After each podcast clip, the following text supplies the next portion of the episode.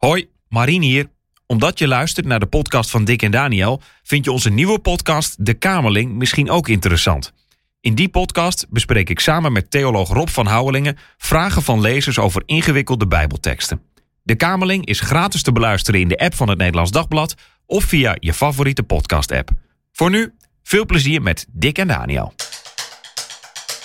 Dit is Dick en Daniel Geloven het Wel, een podcast van het Nederlands Dagblad. Alles wat je wil weten over geloof en kerk. Met elke week interessante gasten en altijd Dick Schinkelshoek en Daniel Gillissen. De hemel. De een verlangt ernaar, de ander vindt het maar een ongrijpbaar begrip. De derde denkt aan een eindeloze kerkdienst en de vierde aan gouden straten. Maar wat weten we nu eigenlijk van de hemel?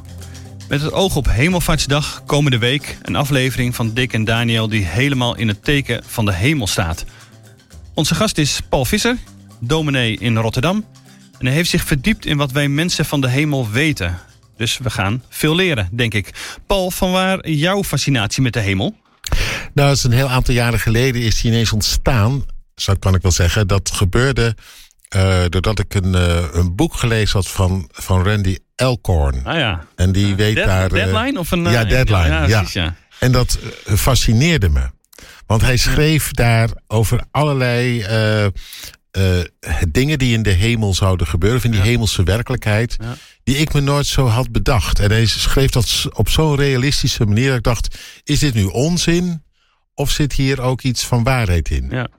En nou, toen ben ik daar voor mezelf eigenlijk uh, door mee aan de slag gegaan, geboeid geraakt. Wat zegt de Bijbel over? Zegt de Bijbel daar toch iets meer over dan dat wij doorgaans mm -hmm.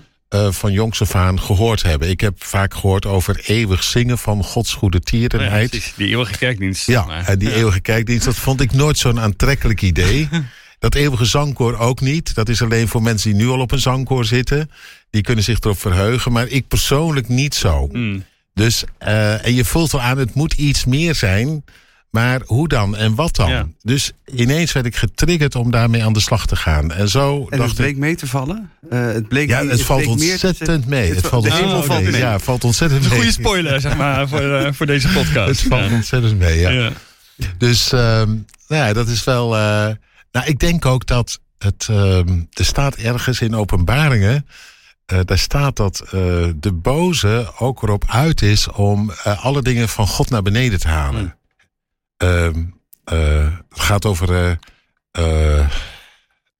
het heilige, dat door de tegenpartij wordt gelasterd. Mm. Toen dacht ik, uh, ook hierin zou iets naar voren kunnen komen van het heilige naar beneden halen, besmeuren. Het zo, uh, dat we zo'n voorstelling hebben ongemerkt dat er eigenlijk niks aan is.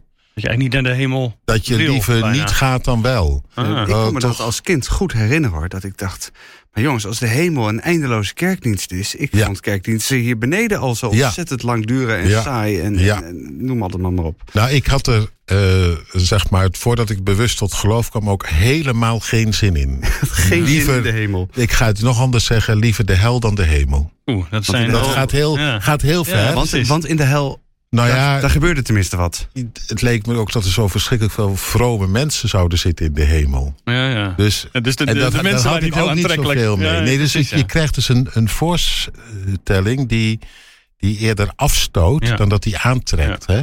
En ik denk dat dat uh, toch wel heel gemakkelijk kan gebeuren. Ja. En ik vond het iets van de lastering van het heilige. Als we niet de moeite willen doen om gewoon nou eens te onderzoeken... waar gaat dit nu over? Ja. En tuurlijk, je moet niet gaan fantaseren. Dus bij die Randy Elkhorn had ik af en toe het idee... Ja, wordt dat geen gedroomde uh, fantasie? omdat Ja, je want dan het gaan mensen, er sterven mensen en er, is ook, Ja. er, er gebeurt ook van Alsof alles het allemaal hemel. zomaar doorgaat. En een, en, er is een eh, soort ook link tussen hemel ja. en, en, en aarde, zeg maar. Hè? Dus, dus eh, dat vond ik ook. Dus het, maar het riep in ieder geval Mhm. vraag op. Het triggerde om er gewoon eens mee aan de slag te gaan. Ja, nou ja, we gaan daar eh, over, eh, over doorspreken, net wat de hemel dan betekent. De hel komt wel even ter sprake. Eh, we gaan het, er zal vast een keer dat we de he- hel nog een keer hier voorbij komt. Maar omdat hemel en hel vaak, eh, zeker voor christenen, soort in één eh, adem genoemd worden als eh, het is de een of het ander.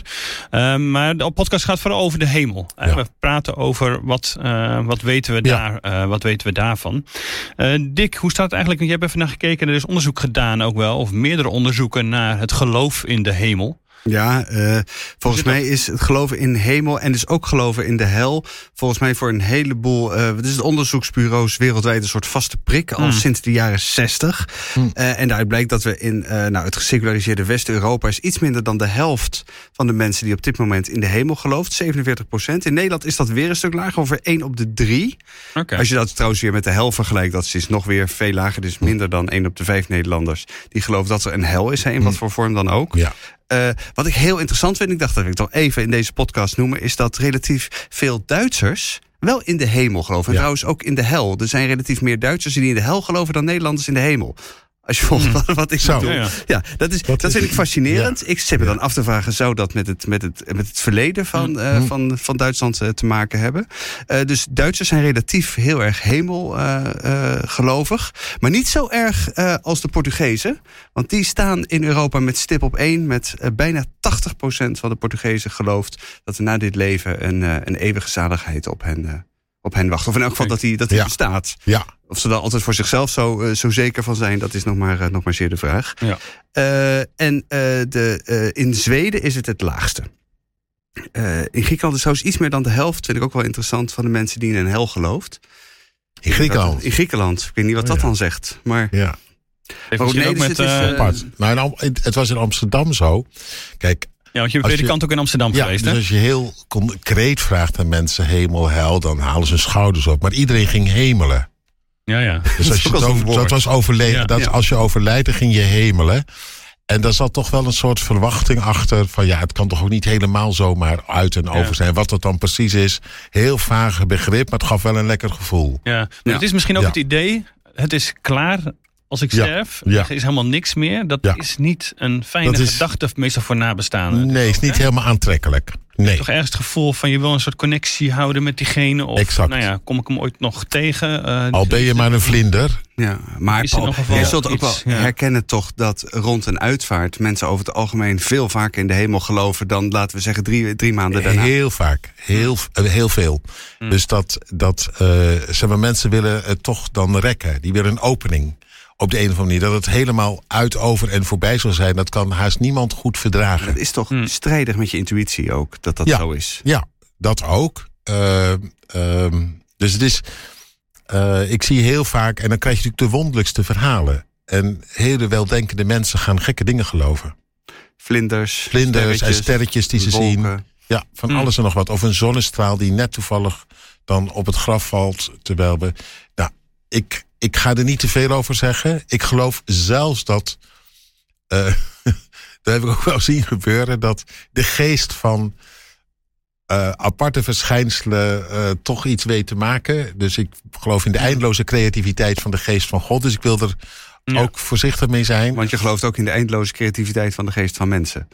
Ja, Wil wil je er maar dat is de andere kant. Ja. Hè? Dus het, Ja. is, het, is, het, is, het is allebei. Maar ik hoorde bijvoorbeeld gisteren nog het verhaal van iemand die op een begrafenis en het licht viel. eh, pre- precies, of de zon scheen door de wolken op het moment. Mm. Dat, en het heeft bij hem, gewoon een jongen van 28 uit Rotterdam, hè? dus gewoon een ras-echt Rotterdam, iets gaande gemaakt. Mm.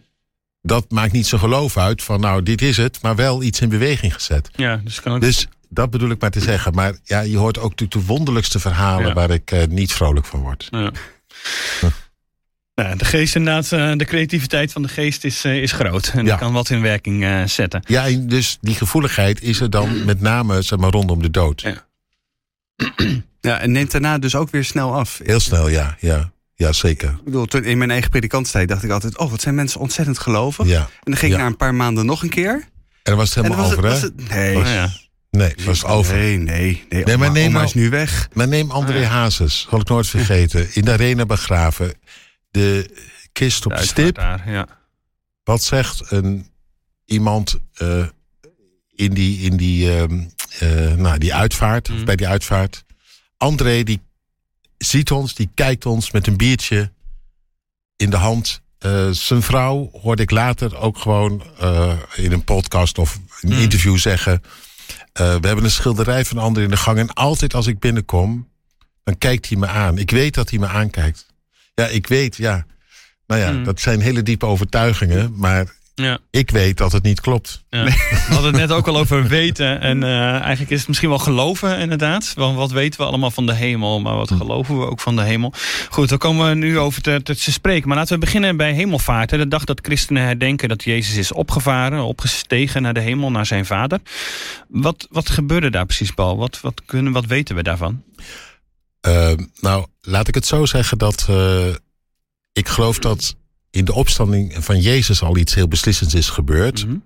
Jezus is dus niet uit het graf teruggekomen in de werkelijkheid van hier en nu. Hij is door de dood heen opgestaan in een uh, uh, nieuw lichaam, zo noemen we dat ja. dan. He, dus een, een lichamelijkheid, maar die berekend is, zo zeg ik maar even, op de eeuwigheid. Het is niet precies hetzelfde als wij nu hier zitten. Nee, het zit wel iets van, uh, er zit wel iets van de herkenbaarheid in. Het lichamelijke gaat dus niet verloren. Het lichamelijk is schepping van God, wordt herschapen. Ja. Maar dan op zo'n manier, zeg ik het even heel eenvoudig, zoals ik een keer uh, gelezen heb. Uh, een nieuwe auto is een auto, maar dan zonder de gebreken van de vorige. Nou, uh, daarmee zeg je nog, uh, zeg maar, lang niet alles. Maar uh, voor ons is dat ook niet helemaal te vatten wat dat betekent, een nee. nieuw lichaam. Maar je ziet het bij Jezus als het ware gebeuren. Hè? Dus na zijn opstanding verschijnt hij terwijl de deuren gesloten zijn. Hij komt dus niet door dichte deuren, hij komt uit een andere dimensie onze werkelijkheid in. En hij verdwijnt ook weer uit hun ogen. Dus er is een, een, een, een, een, um, een, een open verkeer, wat hem betreft, tussen hemel en aarde. Tussen de dimensie van God en onze dimensie. En in de hemelvaart wordt heel zichtbaar dat hij eigenlijk nu voorgoed naar die andere dimensie vertrekt. Ja. En dat wordt zichtbaar denk ik in die wolk. Dat is geen regenwolk wat mij betreft. Een wolk onttrok hem aan hun ogen. Dat is veel meer de Shekinah Yahweh.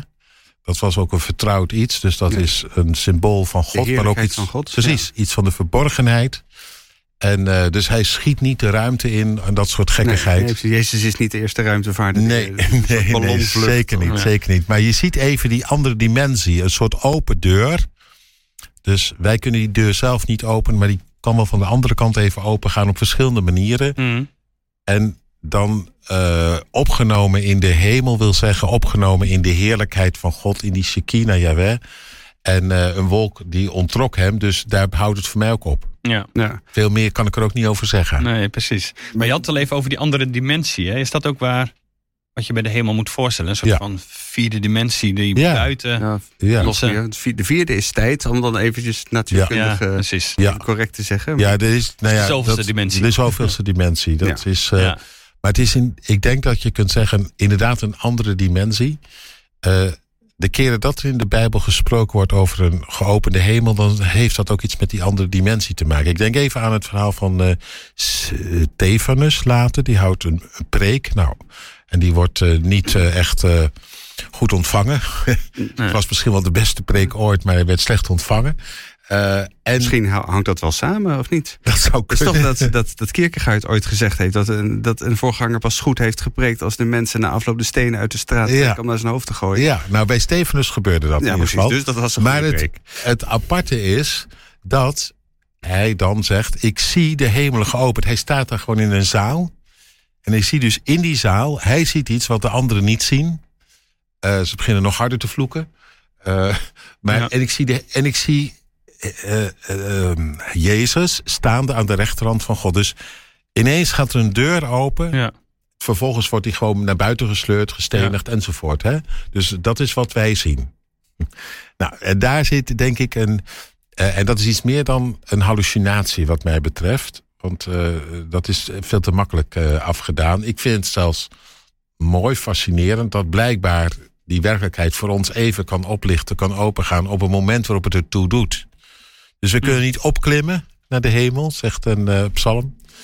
Maar de hemel kan, kan wel eventjes voor ons opengaan. En is de hemel veel dichterbij dan Hmm. dat we denken. De Dat is hemel, een beetje Randy Elkhorn-achtig natuurlijk. Waar het dus de hele tijd inderdaad een soort echte aanwezigheid is in zijn Ja. boeken. Maar, Ja. Dat het de, Ja. de realiteit is om Ja. ons heen. Wat Ja. we niet... Maar wat zien. ik weer wel gevaarlijk vind bij Randy Elkhorn... is dat hij dan het leven in de hemel heel erg verbindt met het leven op de aarde. Waarbij ik denk, nee, dit is ook gewoon een scheiding. Er is een deur Ja. achter je dichtgegaan. En het is niet voortdurend eh, dat over en weer. Maar kunnen mensen eh, nog steeds zo'n blik blik in de hemel krijgen. Ja, Stefan heb ik ook meegemaakt. Heb je het zelf wel eens meegemaakt? Nee, ik heb het zelf nou er tegenaan.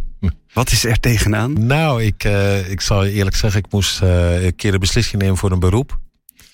En uh, dat, dat kun je niet organiseren natuurlijk. Nee. Maar iedereen zei dat moet je doen. Maar ik had zelfs iets, nou als u het niet heel duidelijk maakt, dan doe ik het niet. En, ehm, en toen in mijn gebed, het gebeurde gewoon als, alsof de werkelijkheid van mij en van God bij elkaar kwamen. En er werd een gedeelte werd er mij voorgelezen wat ik niet kende uit de Bijbel, uit Joshua. En, uh, en met de uitleg erbij. Ik kan me nog ontroeren. Het, ja, uh, ik, ik, ik, ik, een soort huiver. Uh, ja. ja. dus dat is, Ja. een, dat is een hele. Ik heb er ook 24 uur. kon ik er niet over praten. Het was te heilig. Het was, te, het was iets van, van God. Het was ook in één keer helder en duidelijk. Ja. Dus ik, uh, het was en dat gedeelte en uitleg met het oog op die gemeente. Ja. Dat betekende zeg dat je je, dan- moest gaan? Of? Dat, ja, dat was Ja. heel duidelijk. Er Ja. was, geen er was Nee, totaal Nee. geen twijfel meer Ja. over. Maar waar- waarom zeg je dan eh, bijna? Of het zat er Ja. tegenaan? Nou ja, weet Is dat, je, een, is dat een Calvinistische bescheidenheid? Of? misschien wel. Misschien wel. Eh, Paulus zegt ergens opgetrokken in de derde hemel. Ja, hè? Dat was ja. natuurlijk ook een wereldbeeld wat er toen was. Eh, nou, zoiets zou het geweest kunnen zijn. Hè? In ieder geval, ehm, de werkelijkheid die komt helemaal bij elkaar. Je wordt als Ja. het ware even in een andere werkelijkheid getrokken of die overkomt je. Eh, maar het is te, misschien ook wel te ingewikkeld om daar te veel over te zeggen. Ja, ja. Want, ja, want dat vraag ik me natuurlijk meteen af.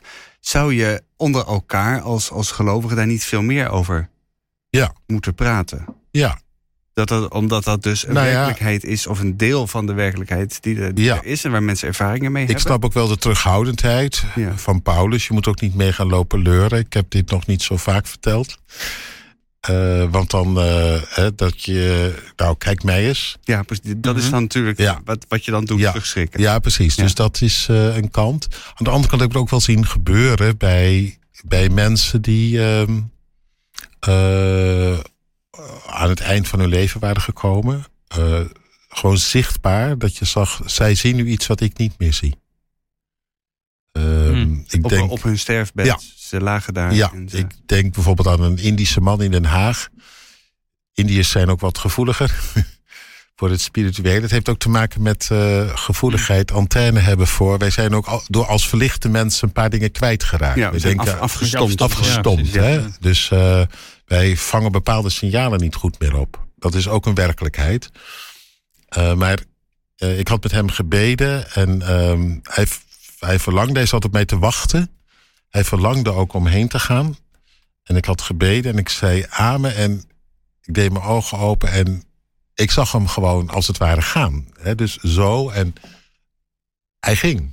En hij blies zijn laatste adem uit.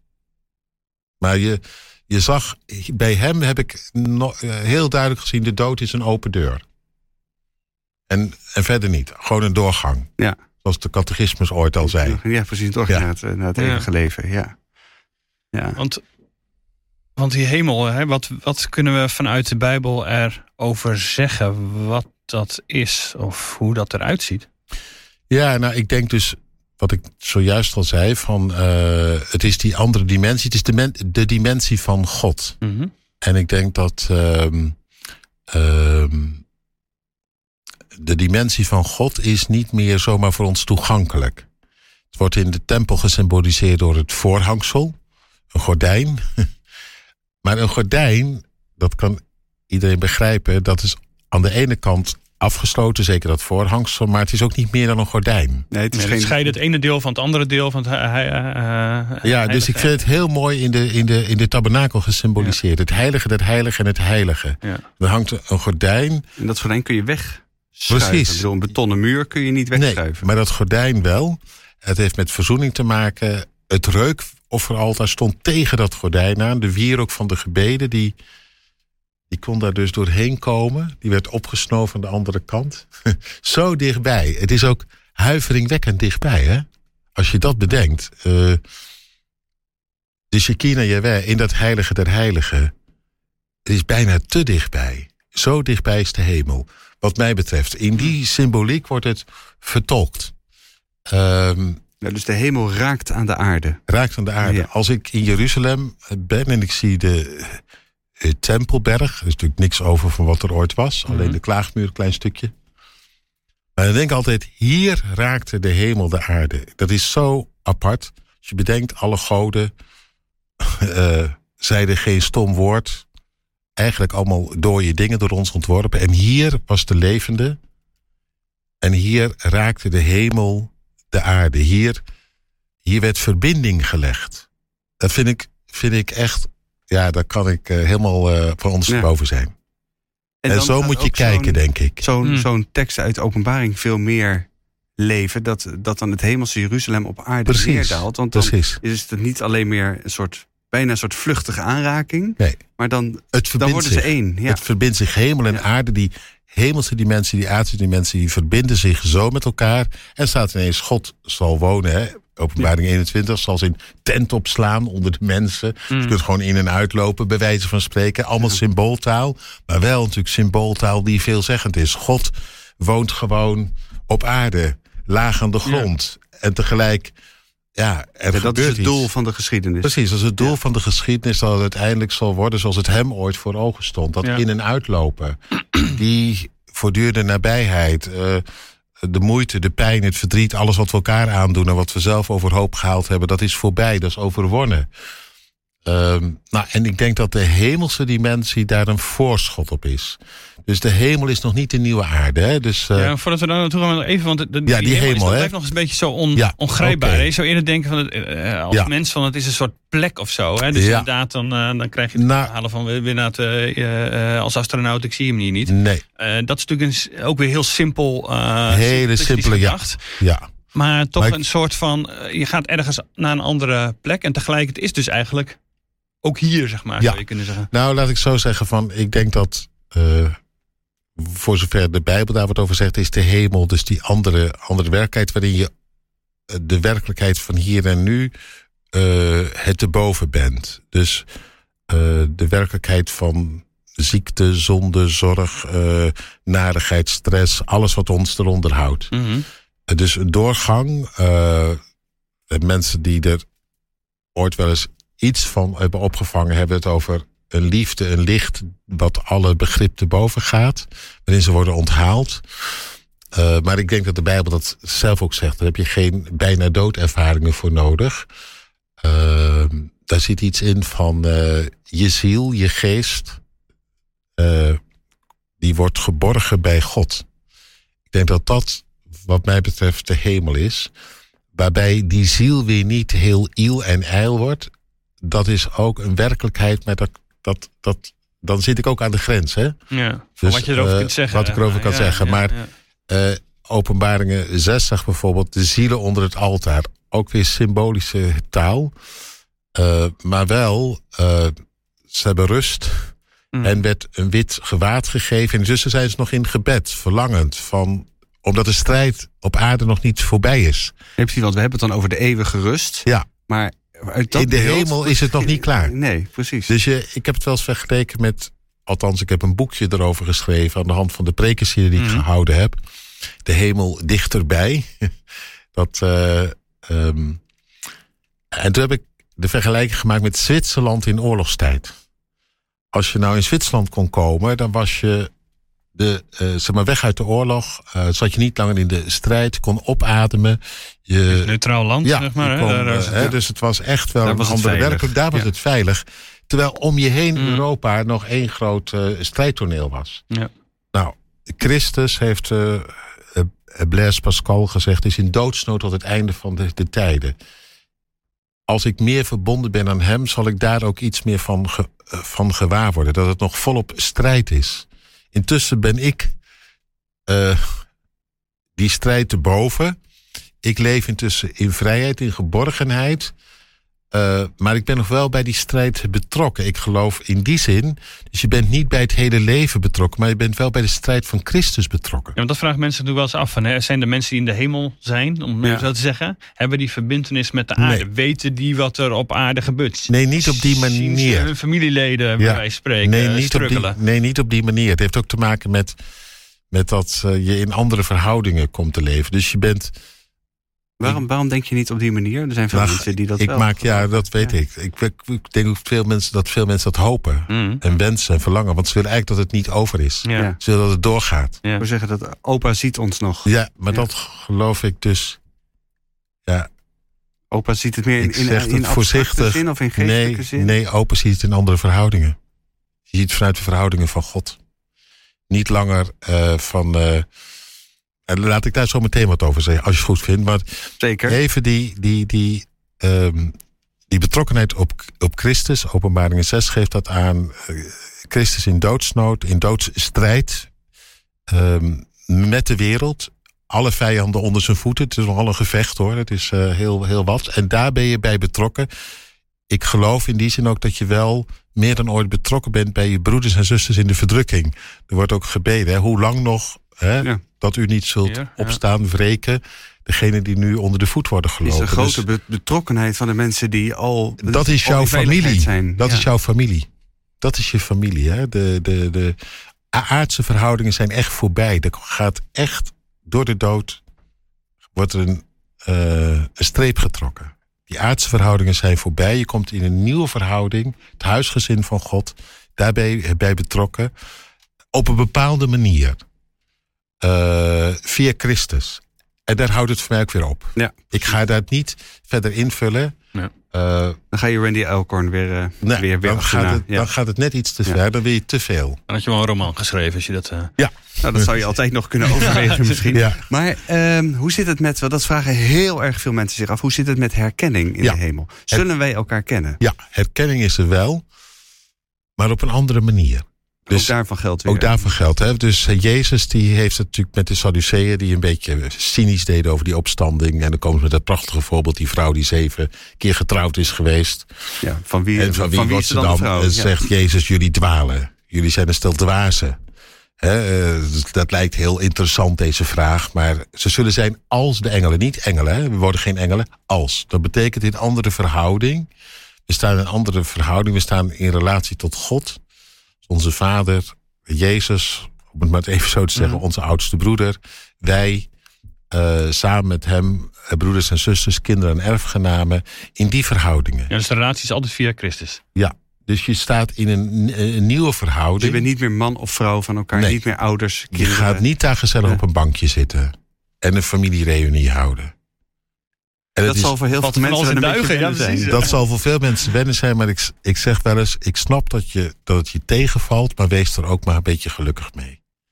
Want je zult elkaar wel. Nee, je zult elkaar wel. Er zal wel herkenning zijn, dat geloof ik zonder meer. Hmm. op een manier die zelfs ons begrip te boven gaat. Dus degene met wie je hier vert- vertrouwd bent geweest en die met jou in Christus ontslapen is, die zul je herkennen op een manier als nooit tevoren. Zal transparanter zijn dan ooit. Wat hier nog allemaal niet zo duidelijk is.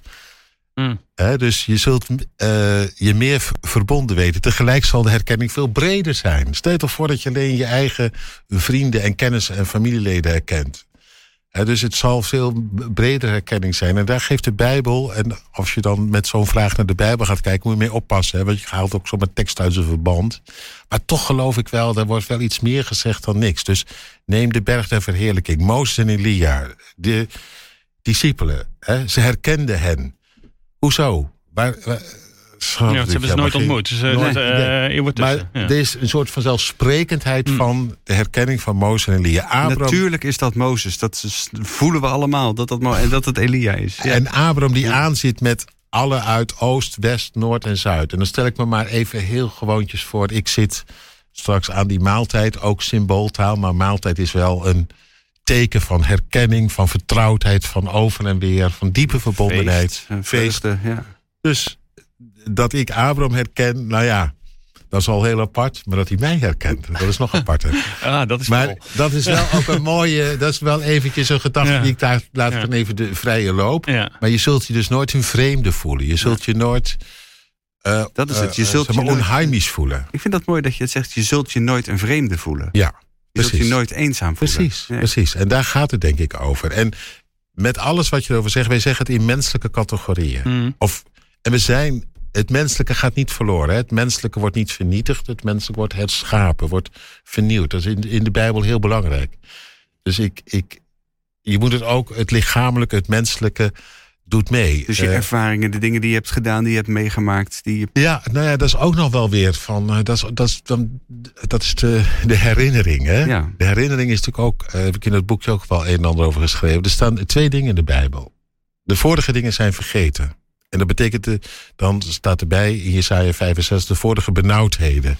En dat komt later in openbaringen weer terug. Hè? Alles wat huilen, verdriet, Mhm. pijn, vergeten, voorbij. Mis. Ja.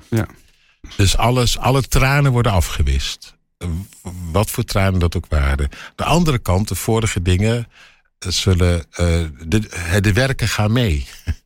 Welke werken? Ja. En dan denk ik weer aan dat wat de geest gewerkt heeft. Dus dat wat in jouw leven gewerkt is door God.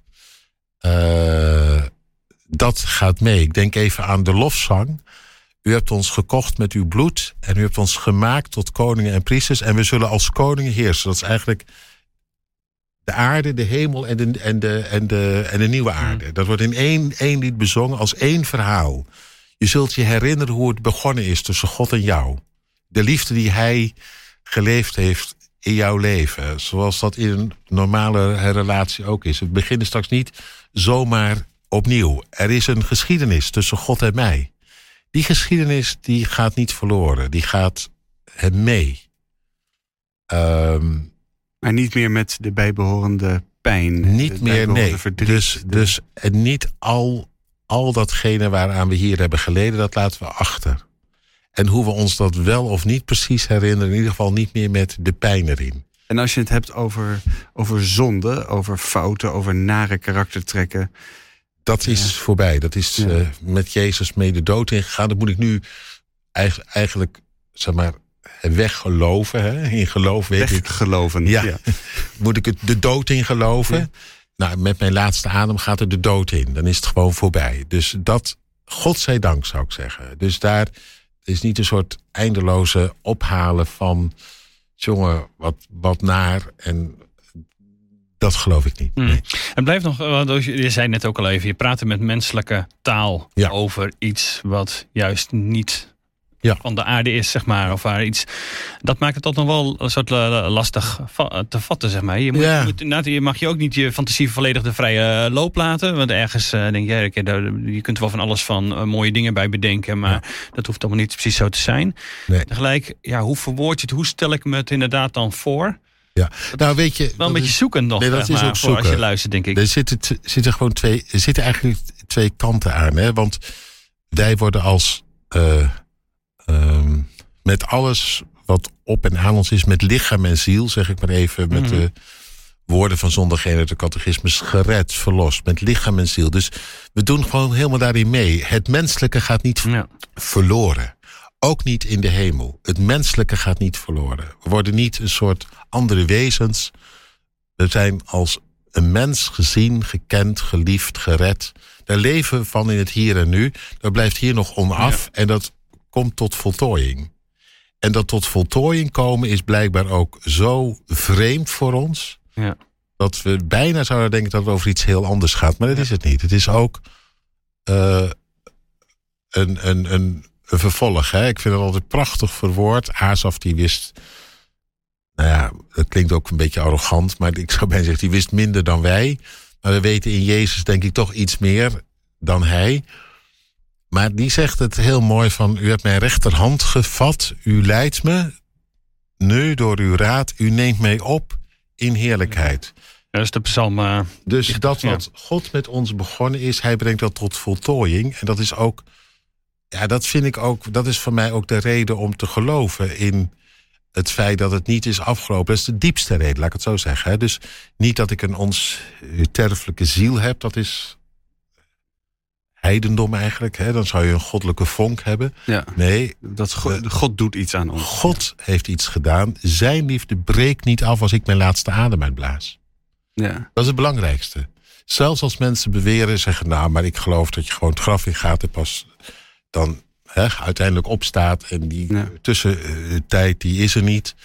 Er zijn ook mensen die zo denken. Mm. Ik denk zo niet. En ik denk dat ik een goede reden heb voor heb om zo niet te denken. Ook bijbelse papieren. Maar zelfs al zou dat zo zijn, dat wat God met ons heeft gekregen, dat breekt niet af. En dat is voor mij de basis, eh, de diepste eh, reden om te geloven dat het een vervolg zal krijgen, tot voltooiing zal komen. Maar ook dan is de hemel het einde niet. Ja. Maar eh, ik wil zeggen, voordat we daar naartoe gaan. eh, eh, we hadden het al even over eh, bijna doodervaringen. Eh, waar mensen heel erg veel houvast aan, eh, aan beleven. En ook eh, Mhm. de verhalen daarvan worden ook heel breed Ja. gedeeld. En heel veel. Ja, ja. Ze- zelfs een arts geweest hè, die een heel boek geschreven heeft, toch? Hoe luister jij ook van, kijk, vanuit dit geloof? Kijk, ik snap dat je zegt, ik vind dat is voor mij niet het fundament van mijn geloof in de hemel. Dat er mensen zijn die daar blijkbaar ervaringen mee hebben, hebben opgedaan. Eh, want die kun je ook allemaal wegrelativeren. Maar hoe luister jij daar, daar wel naar? Als iemand met zo'n verhaal. eh, nou, ik neem dat sowieso komt- heel serieus. ja. Dus ik ga dat niet. eh, En zeg, dat is psychologie of Nee, een dat is- van de, van, Nee, van de hersenen. kijk, of, er, kunnen, er kunnen echte hallucinaties zijn. Dus, en soms kan dat ook door een medicatie gebeuren. En dat sluit ik allemaal niet uit. Maar ik denk dat, het ook, dat, je, dat er ook verhalen zijn die te werkelijk zijn om ze daarmee af te doen. En dan vind ik het ook wel weer mooi dat een Paulus het er ook over heeft. Dat hij toch ergens een keer eh, Ja. als het ware door de deur gekeken heeft. En ik weet ook wel van iemand eh, die heel nuchter was. En die, eh, die was ziek. maar heeft wel zo'n zo'n bijna doodervaring gehad. Opgetrokken in heerlijkheid en terug naar de aarde. En dat viel zwaar tegen. Die was daar gewoon zagrijnig van. Dat weer terug viel tegen. Ja, dat, weer- dat, dat Ja. weer terug. En dat, eh, weet je, ik laat dat gewoon voor wat Ja. het is. Ik laat dat zijn. En ik Ja. hoef daar eigenlijk niet zo heel veel van te vinden. Je zou kunnen zeggen, het bevestigt in ieder geval de gedachte dat er iets meer is dan. dus die open deur. Ja, Precies. Dat is ook die kwetsbaarheid waar je natuurlijk zelf net ook even van verhaalde toen het over dat beroep van die andere gemeente Ja, ging. zeker. En zo. zeker. Dat is jouw persoonlijke ervaring. Als dat weg wordt geredeneerd omdat het een, Ja. hè, dat is een psychologisch dingetje. Ja, dan nou weet je, ook zijn eh, weet je wat kwijt ik natuurlijk. wel gemerkt heb, eh, als mensen daar echt iets van ervaren hebben, dan zijn ze vaak terughoudend. Ja, ja, die er ja. al te Ja. gretig over Ja. verhaalt. Ja. Nou ja, En mensen veranderen Nee. erdoor. ja, mensen veranderen. Ja, mensen veranderen echt. Er wordt ook soms een stuk angst doorbroken. eh, die eh, daarvoor er wel was. Want de dood houdt ook iets onbekends, iets vijandigs. Ja. Kijk, ik zit er heel mooi over te praten. Als ik vandaag hoor, je hebt nog een week te leven. Dan schrik ik me toch even een ongeluk. Ja. Dus ik ga het ook niet mooier maken dan het is. Dan hoop ik dat ik in de loop van die week eh, toch iets verder kan kijken. En misschien moet ik mijn boekje er nog eens bij halen dan. ja, precies. Wat heb ik er ook weer over Ja. geschreven? Ja. Nee, precies. Maar het is Ja. Maar dat je dat krijgt. Ja, dat- het wordt dat- natuurlijk niet ja. alleen maar een groot feest. Het is ook gewoon puur verdriet. Ja. Want er wordt ook echt iets afgebroken. En Ja. dat, er houdt ook echt iets op. Hoe zit het nu? We hebben het een paar keer al een beetje aangestipt, maar eh, de hemel, nieuwe aarde. Hemel Hm. is een soort overgangsfase. al. Zwitserland in oorlogstijd. Ja. Precies. Ja. Wa- Wat is het verschil tussen hemel en nieuwe aarde? Wat, hoe, waar, Ja. eh, Nou, ik denk dat eh, bij de nieuwe aarde, dat heeft met de, de wederkomst van, van Jezus te maken. Waarin alle dingen in hemel op aarde weer tot één worden gevoegd, zegt Everse 1. Dus dan is de gebrokenheid, de scheiding, die wordt opgeheven. Het wordt geheeld, het komt bij elkaar. Hemelse werkelijkheid, aardse werkelijkheid. En in die werkelijkheid zullen wij, zegt Johannes, de apostel heel mooi, hem gelijk zijn. We zullen hem zien zoals hij is en we zullen hem gelijk zijn. Eh, want we zijn erfgenaam, zegt Paulus, dus daar, daar stemmen ze met elkaar in één. En ik gebruik toch maar het liefst daar de Bijbeltaal voor. mm, Eh, we zijn erfgenaam van God en mede-erfgenaam met Christus. Eh, we zullen verheerlijk worden zoals Hij. Eh, ons vernederd bestaan en lichaam zal een verheerlijk bestaan worden. Nou, in 1 Corinthië 15 doet hij daar nog een boekje over open. Ligt hij een tipje van de sluier op. Hij kan er ook het fijne niet van zeggen, maar hij weet één ding wel. Gezaaid in zwakte, opgewekt in kracht. Gezaaid in oneer, opgewekt in heerlijkheid. En natuurlijk, het lichaam wordt gezaaid. Dat betekent een lichaam zoals wij hier op aarde zijn in die natuurlijke verhoudingen. Een geestelijk eh, een lichaam, een lichaam doorademd van de geest en in die andere verhoudingen zal worden opgewekt. Hij gaat zich niet uitlaten over hoe dat precies eruit ziet. Hij weet alleen dat het lichamelijke niet alleen maar de aarde ingaat. Het wordt ook vernieuwd, opgewekt. Uh, um, en ja, dat, dat is een nieuwe aarde, een nieuwe, nieuwe werkelijkheid als koningen heersen. Ik denk dat we onze ogen zullen uitkijken, om het zo maar te zeggen. De aarde zal niet heel onbekend terrein zijn, zal vertrouwd wezen. We komen van de aarde. Mm. Uh, oh, nou, zo mooi heb ik het nog nooit gezien.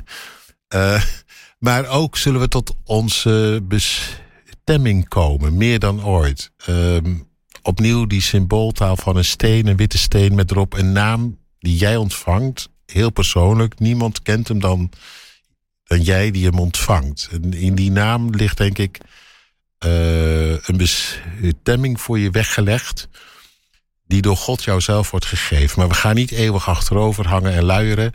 En niks doen. Ook niet in een eeuwig zangkoor zitten. Ook niet nee, precies, elke dag weer naar de kerk. Daar begonnen we natuurlijk mee. Want, en toen vroegen we, toen voorspelde je ons al van nee, je gaat zometeen ga je aan ons vertellen dat de hemel niet gaat tegenvallen. Niet ja. een enorm langgerekte saaie, nee. saaie toestand nee. wordt. Ik denk dat alle, alle beelden laten zien dat je als nooit tevoren tot bestemming zult komen. Hè? Uh, je wordt gevoerd naar de bronnen van het levende water. Je zult leven. Je zult leven in een over en weer met God en met de mensen om je heen. In een liefde die we hier nog niet helemaal kunnen bevatten. Soms even er iets van proeven. En altijd als er echt wordt. Uh, echte liefde wordt geleefd over en weer. Dan wordt dat iets van hemel op aarde. Dan voel je dit maakt het leven goed. Dus het is, uh, mm. het is ook niet heel vreemd. Hè, als we zeggen van hemel is in die open verhouding het leven. Maar met dat ik het zeg, altijd weer als ik er iets over zeg in een preek of eh, gewoon het eens een keer uit de doeken doe, doe ik af en toe ook, want de gemeente moet ook een beetje weten waar we naartoe gaan. uh, maar dan, met dat ik het zeg, met dat ik hier zit en het weer zit te vertellen, ja, dat ik over twintig jaar in die werkelijkheid verkeer, dat kan ik me ook nog niet helemaal voorstellen. Nee, terwijl ik het heilig geloof. Dus nou ja, daar zit dus de, de. Ik snap de moeite, maar toch maar door de moeite heen het volhouden. Want we leven niet alleen in geloof, we leven ook vanuit de hoop. Ja. En even tot slot dan inderdaad, want, want, want als je als luisteraar hebt, je allemaal prachtig. Dit is een soort mooie toekomst voor ons weggelegd. Maar toch, wat hebben we, ja, het klinkt een beetje plat, maar wat hebben wij er dan nu aan? Wat kunnen we nu? Wat betekent dat geloof in de hemel nu voor mij? Nou ja, heel het Nieuwe Testament, als je het goed leest, ook theologisch, is uh, vanuit eschatologisch perspectief geschreven. Met de opstanding, vanuit de wederkomst en met het oog op het, met het, uh, vanwege het feit dat ik met Christus ben opgestaan en vanwege het feit dat ik uiteindelijk met hem word verheerlijkt. Ik zit in die periode ertussen. Dat wordt gezien door Paulus als een renbaan, een loopbaan. Mm -hmm. En ik jaag ernaar, zegt Paulus, dat ik hoe langer hoe meer vast ga lijken op de dag van morgen. Of dat het in mijn leven hoe langer hoe meer gaat lijken op dus de dag van morgen. Het gaat iets betekenen voor nu. Precies, dus uh, ik word als het ware uh, ertoe aangezet, aange, aangetrokken om vandaag vast met alle vallen en opstaan de liefde te leven die ik zo meteen ga leven. Uh, dat het leven van Jezus in mij gestalte krijgt. Heel mooi staat dat in 1 Johannes 3. Echt een prachtige combinatie. Zie hoe grote liefde ons de Vader gegeven heeft. Dat is dat je dat wij kinderen van God worden genoemd. Dat heeft iets met verzoening te maken. We weten nog niet precies waar het naartoe gaat, zegt ook Johannes. Nou, die heeft wel best een en ander meegemaakt en gezien. Maar we weten wel dat als hij geopenbaard zal worden, Jezus, dat wij hem gelijk zullen zijn. Ieder die deze hoop op hem heeft, die reinigt zichzelf, gelijk hij rein is. Dus ja. ga niet speculeren Anders. over de toekomst, maar laat dat wat ons wacht, wat onze toekomst, onze hoop is, nu ons leven, uh, hoe langer hoe meer, tekenen, ja. gaan tekenen. Ja, ja. Bedankt. Uh, ja, dit is, dit is, er branden nog allerlei Ja, vragen ja, ja. op onze lippen volgens mij. Omdat Ja, je ik- best over dit Je natuurlijk... hebt de helft ook nog niet Nee, aangezegd omdat het best een onderwerp is waar je natuurlijk heel veel over kan praten. En ook uh, antwoord ook eigenlijk wel weer een vraag uh, Ja. oproept.